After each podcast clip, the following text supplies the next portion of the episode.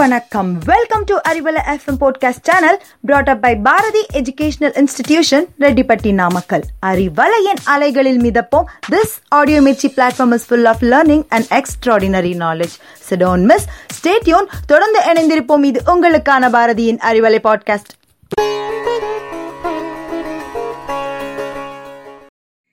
அறிவிலை நேர்களுக்கு வணக்கம். நான் உங்கள் கவிப்ரியா. ஆகஸ்ட் ஏழு டோக்கியோவில் நடந்த ஒலிம்பிக்கில் இந்தியாவிற்கு முதல் தங்கப்பதக்கம். யாரோ எங்கேயோ ஜெயிச்சாங்க. அப்படி இல்லாம நம்ம வீட்டில் ஒருத்தர் ஜெயிச்சது போல நமக்குள்ள இந்த நாட்டின் மீதான ஒரு உணர்வு வெளிவந்து எல்லாருமே இந்த வெற்றியை கொண்டாடினோம். அதே நேரம் கடந்த ஒரு வாரமா இன்டர்நேஷனல் மீடியாஸ்ல பரபரப்பா பேசப்படுற ஒரு விஷயம் ஐபிசிசி வெளியிட்டிருக்க ஒரு அறிக்கை. அது வெறும் அறிக்கை மட்டுமில்ல மனித குலத்துக்கு ஒரு அபாய எச்சரிக்கைன்னு சொல்லலாம். ஐநா பொதுச் செயலாளர் Antonio Guterres code red for humanity அப்படிங்கிற ஒரு ரிப்போர்ட்டை எல்லா உலக நாடுகளுக்கும் ஒரு இறுதி எச்சரிக்கையாக கொடுத்திருக்காரு. இருநூற்றி முப்பத்தி நாலு விஞ்ஞானிகள் சேர்ந்து உருவாக்கிய மூவாயிரம் பக்கம் அந்த ரிப்போர்ட்டில் என்ன இருக்குது எதுக்காக நம்ம பயப்படணும்? இப்படி நிறைய கேள்விகள் நமக்குள்ளார வரும். பருவம் தவறும் மழை திடீர் புயல் சுட்டரிக்கும் வெயில் பனிச்சிகரங்கள் உருகுதல் திடீரென பற்றி காட்டுத்தி காட்டுத்தீ எல்லா பிரச்சனைக்கும் காரணம் கையில இருக்க பத்து விரல்களை ஒன்று சேர்த்து அப்படியே திருப்பி முகத்துக்கு நேராக வச்சு பாருங்க. நம்ம மட்டும்தான் காரணம். உலகத்துல மிக கொடுமையான விஷயங்கள் நடந்துட்டு இருக்கு கடந்த பத்து நாட்களா துருக்கியும் கிரீஸ் நாடுகளும் பற்றி எரிஞ்சிட்டு இருக்கு ஐம்பத்தாறு கிராமங்கள் இதுவரைக்கும் காணாம போயிருக்கு. மூன்று தீவுகள் எரிஞ்சு சாம்பலாயிருக்கு. ஆயிரக்கணக்கான விலங்குகள் அழிஞ்சு போயிருக்கு. மக்கள் தன்னோட கண் முன்னாடியே தன்னோட உடைமைகளை எழு இழந்து எரிஞ்சு சாம்பலாகிறத பார்த்து தவிச்சு போயிருக்காங்க. துருக்கி அரசு கப்பல் மூலமா தன் நாட்டு மக்களை பாதுகாத்துட்டு வராங்க. எங்கேயோ தானே நடக்குது அப்படின்னு இந்த செய்திகள் எல்லாம் கேட்குறப்ப பொதுவாக நமக்குள்ளார ஒரு அலட்சிய மனப்போக்கு வரும். ஆனால் அப்படியெல்லாம் இல்லை இப்போ. மற்ற நாட்டுக்கு மட்டும் இல்லை இந்த பிரச்சனை நம்ம இந்தியாவுக்கு வர பிரச்சனை நம்ம தமிழ்நாட்டுக்கும் அதே எச்சரிக்கை. நம்ம ஊரில் இருக்க காடுகள் நம்ம சுற்றி இருக்க மலைகள் நம் அங்கு வாழும் உயிரினங்களுக்கு வரப்போகிற பிரச்சனை. இதுக்கெல்லாம் என்னதான் தீர்வு? மொத்த உலகத்துக்கும் அடுத்து வர இருபது வருடங்கள் பெரும் சவாலாக இருக்க போதுன்னு விஞ்ஞானிகள் சொல்லியிருக்காங்க. அதுவும் இந்தியாவில் சென்னை மும்பை விசாகப்பட்டினம் கொல்கத்தா சூரத் கொச்சின் இது போன்ற கடலோர நகரங்கள் இன்னும் ரெண்டாயிரத்து ஐம்பதுக்குள்ள கடலில் மூழ்கி அழியக்கூடும்னு எச்சரிக்கை பண்ணியிருக்காங்க.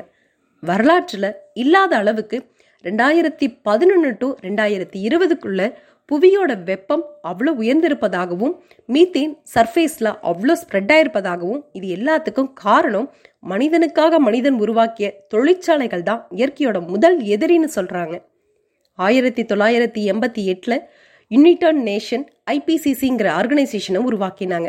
எப்படி ஒரு நாடுகளுக்கிடையே ஒரு பிரச்சனைனா ஐநா அதுக்கு சப்போர்ட் பண்ணுதோ அதே போல இயற்கைக்கும் மனிதனுக்கும் வர பிரச்சனைகளை பத்தி ஒரு ரிப்போர்ட் கொடுக்கறதுக்காகவே ஐபிசிசி அப்படிங்கிற ஒரு அமைப்பை உருவாக்கி இருக்காங்க நூறு வருஷத்துக்கு ஒரு முறை வந்த புயலும் வெள்ளமும் இனி வருஷத்துக்கு ஒரு முறை வரும். அப்படியே மாதத்துக்கு ஒரு முறை வந்தாலும் நம்மளால என்ன பண்ண முடியும்? ரெண்டாயிரத்தி ஆறு டு ரெண்டாயிரத்தி பதினெட்டு வரையிலான இந்த காலகட்டத்தில் இந்திய பெருங்கடல்ல ஆண்டுக்கு மூணு புள்ளி ஏழு மில்லிமீட்டர் அளவு கடல் மட்டம் உயர்ந்துள்ளதாக இந்திய வெப்பமண்டல வானிலை விஞ்ஞானி சொப்னா பணிக்கல் சொல்லியிருக்காங்க. தொழிற்சாலை புகையினாலும் வாகனங்கள் வெளிவிடுற புகை கழிவுகளாலும் புவியோட வெப்பம் ஒன்றரை டிகிரி செல்சியஸ் அதிகமாகுது. இதனால அதுக்கு நிகரா கடல் மட்டமும் உயர்வதாகவும் சொல்லியிருக்காங்க. ஆயிரத்தி தொள்ளாயிரத்தி ஒன்று டு ஆயிரத்தி தொள்ளாயிரத்தி எழுபது இந்த ஆண்டுகளில் இருந்ததை விட இந்த ஐந்து ஆண்டுகளில் கடல் மட்டத்தோட உயர்வு மூன்று மடங்கு உயர்ந்துள்ளதாகவும் ஆர்டிக் அண்டார்டிக் அதில் இருக்க பனிச்சிகரங்கள் உருகுதல் இன்னும் அதிகமாயிருக்குன்னு விஞ்ஞானிகள் எச்சரிச்சிருக்காங்க. இதே போல பெருங்கடல் வெப்பமாகிக்கிட்டே இருந்தால் அது அமிலமாக கூட மாறக்கூடும். பல தசாப்தங்களாக உருகி உருவாக்கிய பனிமழைகள் சரிந்து விழும் என்றும் இதனால் ஏற்படக்கூடிய விளைவுகள் பழைய நிலைமைக்கு திரும்பக்கூட சாத்தியமில்லை என்றும் பேராசிரியர் ஹாக்கின்ஸ் கூறியுள்ளார். ரெண்டாயிரத்தி பதினைந்தாம் ஆண்டு நடந்த பாரிஸ் மாநாட்டில் உலக நாடுகள் எல்லாமே சேர்ந்து ஒரு உடன்படிக்கை எடுத்திருக்காங்க. பூமியோட வெப்பநிலையை ரெண்டாயிரத்தி ஐம்பதுக்குள்ளார ரெண்டு டிகிரி செல்சியஸ் குறைவாக எப்படி கொண்டு போகணும்னு.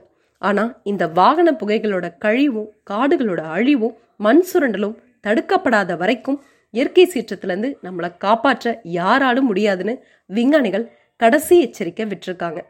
ஆயிரம் விஞ்ஞானிகள் சேர்ந்து எத்தனை திட்டம் போட்டாலும் தனி மனித முயற்சினால் மட்டுமே சாத்தியமாகும்னு சமூக ஆர்வலர்களும் அறிவியலாளர்களும் ஆணித்தனமாக கூறுகின்றனர். நாம் பற்ற வைத்த நெருப்பொன்று நம்மையே பற்றி கொண்டிருக்கிறது. வளர்த்த மரங்களை வெட்டி அழித்ததன் விளைவு நாம் விதைத்த வினை இன்று நம்மை வேறறுத்து கொண்டிருக்கிறது. மற்ற பறவைகள் விலங்குகள் போல இந்த பூமியில் நாமும் ஒரு வாழும் உயிரினம் என்பதை மறந்து நம் தேவைக்காக வாழாமல் ஆசை தீயில் நம்மையே நாம் எரித்துக் கொண்டுள்ளோம். இதற்கான தீர்வு நம் ஒவ்வொருவர் கையிலும் உள்ளது. ஆயிரம் ஆயிரம் ஆண்டுகளுக்கு முன்பு கற்களாலும் மண்ணாலும் கட்டப்பட்ட கோயில் கோபுரங்கள் எவ்வளவு முக்கியமோ அவ்வளவு முக்கியம் இயற்கையினால் உருவாக்கப்பட்ட நீர்கோபுரங்கள் என்று சொல்லும் நம்மை சுற்றியுள்ள காடுகளும் மலைகளும் பனிச்சிகரங்களும் முடிந்தவரை முயற்சிப்போம். இந்த பூமியை உச்சிக்குளிர செய்வோம். நம் வருங்கால சந்ததிக்கு உயிர் கொடுப்போம். நன்றி.